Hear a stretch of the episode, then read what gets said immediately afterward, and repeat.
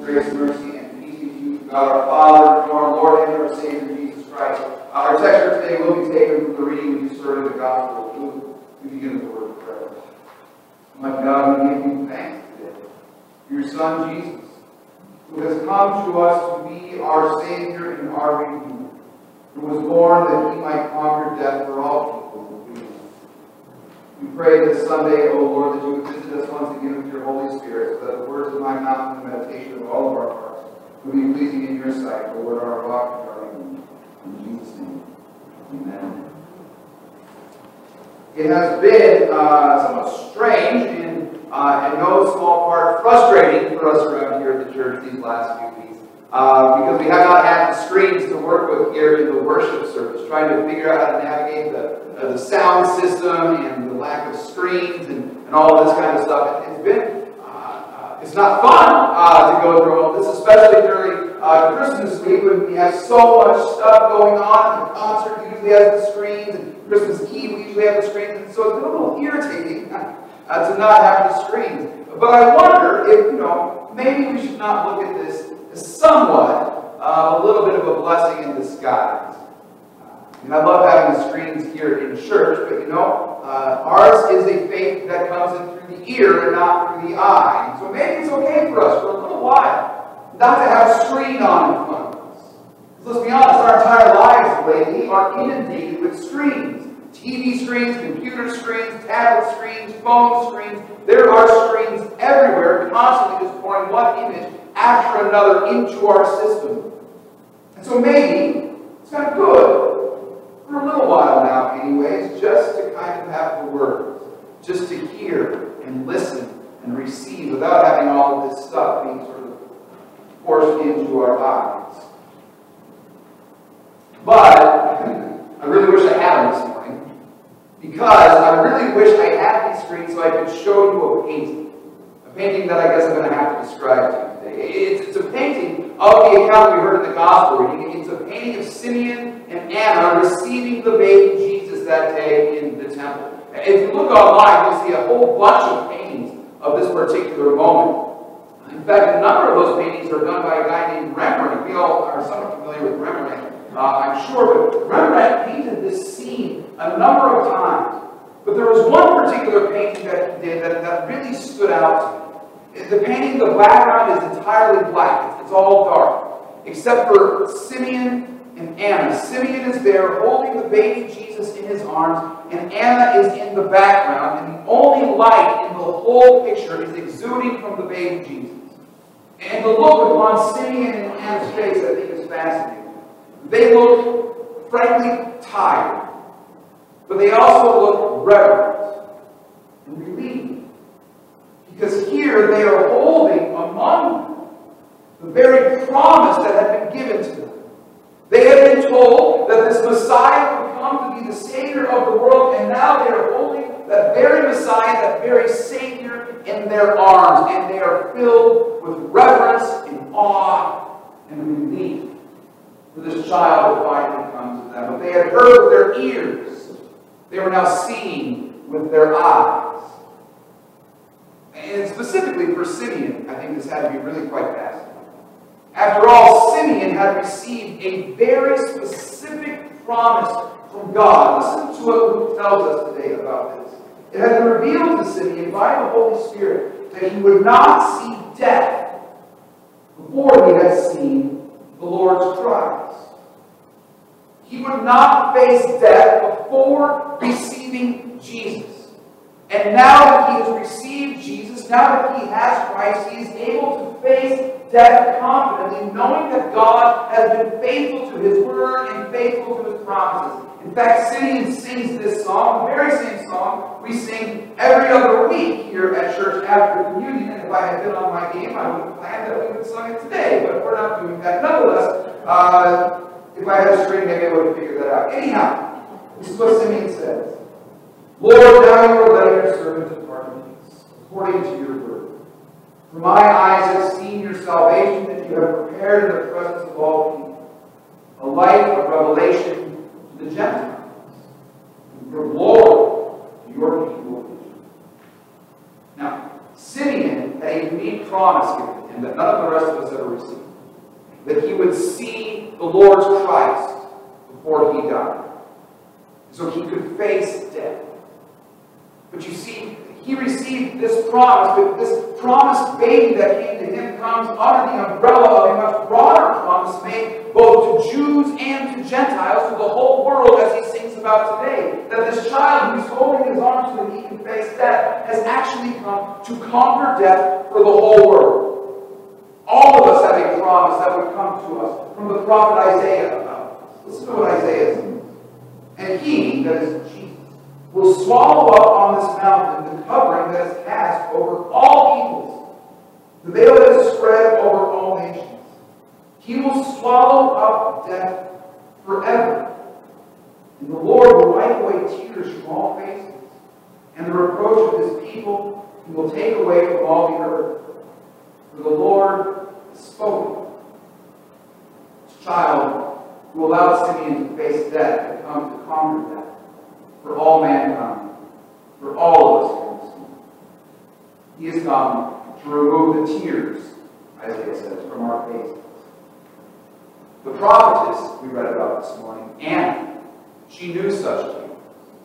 Anna, we read about, was a widow. She had been married seven years to a man, and now uh, it's kind of actually hard to translate this. She either lived 84 years after being married to him after he died, or she was 84 years old. Either way, in those days, people generally did not live that long, and so she was sort of known in the area for being an elderly woman who spent all of her time at the temple. And there she would go and she would pray and she would fast. And I'm sure that there were days where she was filled with joy and song to the Lord, but when we talk about prayer and couple it with fasting, you also know that her prayers were filled with lament and sorrow and longing. Her life was a life kind of like Advent, a life in waiting, a life longing for God to do something for her, a life longing for her to receive a gift from God Himself, for God to keep His word, for Israel in for her. Sure enough, late in time, that baby came and gave her a new Luke writes, and coming up that very hour, she began to give thanks to God and speak, to, uh, speak of him to all who were waiting for the redemption of Israel. Her mourning turned to laughter, her sorrow turned to joy when she received this Jesus who had come. Now she was, she was not alone in Jerusalem in waiting for this child, so she was not going to be alone in rejoicing over him. And so she went out and she told the good news the Messiah had come to everybody within earshot. This is wonderful.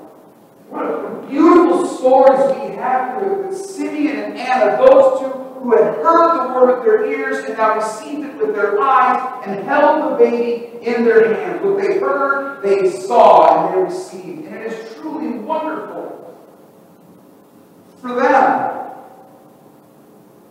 What about us? But us for whom seeing is really a great benefit. For far too many people, seeing is believing. And we haven't seen Jesus. Goodness, we don't even have screens today so we can see a painting of Jesus, let alone see the Lord Himself. So what about us? Where's the good news for us in this? Well, it is interesting. I, again, I will continue to complain about. Uh, this is where I really do wish we had the painting here for you today. Uh, if, if, you go and you look online, I'll see if I can find this and post it maybe on the church website later today. Uh, but if you go look online for this particular painting, you'll notice there's a lot of paintings, as I mentioned, of this account. And in most of them, you have Mary and Joseph, and Jesus is there, and everybody's kind of looking up in heaven, rejoicing and praising. Uh, Jesus is usually either looking to heaven or looking at his mother Mary uh, in most of those paintings. But in this particular painting that I wish to receive today, Jesus' eyes are fixed somewhere else. They're fixed on Simeon. He's got these sort of little beady black, knowing eyes that gaze upon the face of Simeon. And my guess is that if Rembrandt was able to paint eyes that would move, if that wasn't creepy, uh, Jesus would also be looking at Anna. He would be gazing upon the two them, looking at them, knowing them, and loving them. See, what I love about this painting, what I think truly matters in this account, It's not just that Simeon and Anna saw Jesus, but more importantly, that Jesus saw them. Jesus sees them and he knows them and he has come for them. And that's what you need to hear this morning. Just as Jesus gazed upon Simeon and Anna and looks upon them, God looks upon you. God sees you. The Lord who saw Simeon and Anna, who heard their cries with his gracious ears, came in the flesh for them. But he's also come in the flesh for you. And he sees you just as much as he sees them. He sees you this Christmas season, celebrating. If you find this to be a joyful and a season time of rejoicing and celebration, the Lord Jesus sees that. And he comes and he rejoices with you. In fact, he is the reason you are celebrating, and he comes into your midst with joy. But there are others of us who, for this, for us, this is a hard season, a difficult season, a season of sorrow. We are feeling all too close how this world is plagued by sin and death. We're missing those we love. Jesus sees you too. And he comes for you so that he might conquer this death-plagued world, overcome this sin-bound world, and set you free and cause you to rise to live with him for new life the redemption of Jerusalem. Jesus Christ has come, and he's come to redeem this world with his own precious blood, and he has done that for you. So that now for you, just like for Anna, your prayers of sorrow can be turned into songs of thanksgiving. Your cries of lament can be turned into the proclamations of grace, where Christ sees you and he has come. What is more, because he has looked upon your plight uh, with sin and death, He's decided to forgive your sins. He's decided to conquer your grave. And just like Simeon, because he has done that for you, so too now you can face death with confidence.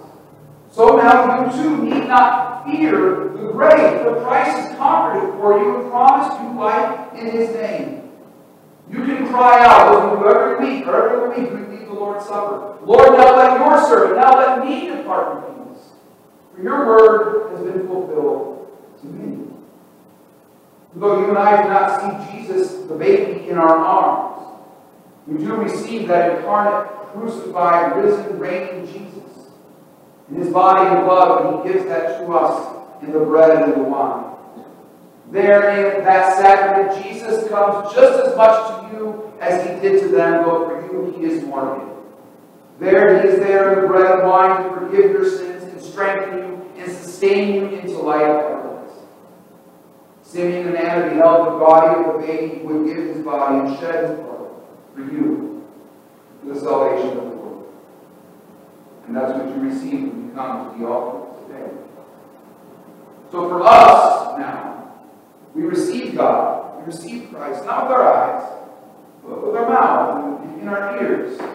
The second service today, we're going to have a baptism. And little Ben Salazar will receive the Lord in water. He's poured on his head. And there we will rejoice for the ways the Lord has done. But, that, but yet, we don't see. And it is hard. The Lord looks upon you with his face smiling, knowing how you long to see. And he says to you what he said to Thomas after he rose from the dead. Blessed are those who have not seen and yet believe.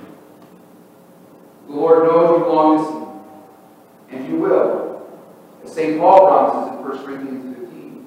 For now we see only a reflection as in a mirror. Then we will see face to face. Now I know in part, then I shall know fully, even as I am fully known. You who are seen are fully known by God. You hold a beloved place in his eyes.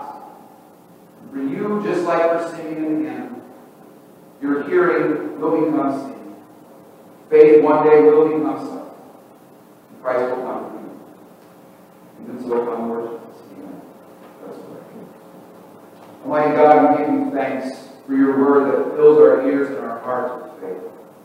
We pray this day, O Lord, that you would continue to give us faith, though our eyes long to see you. We know, Lord, we must wait. So in the meantime, strengthen us. Make us bold like Simeon and Anna to sing your praises and proclaim your mercies to the world. Lord, we pray that you would come soon in your own. We ask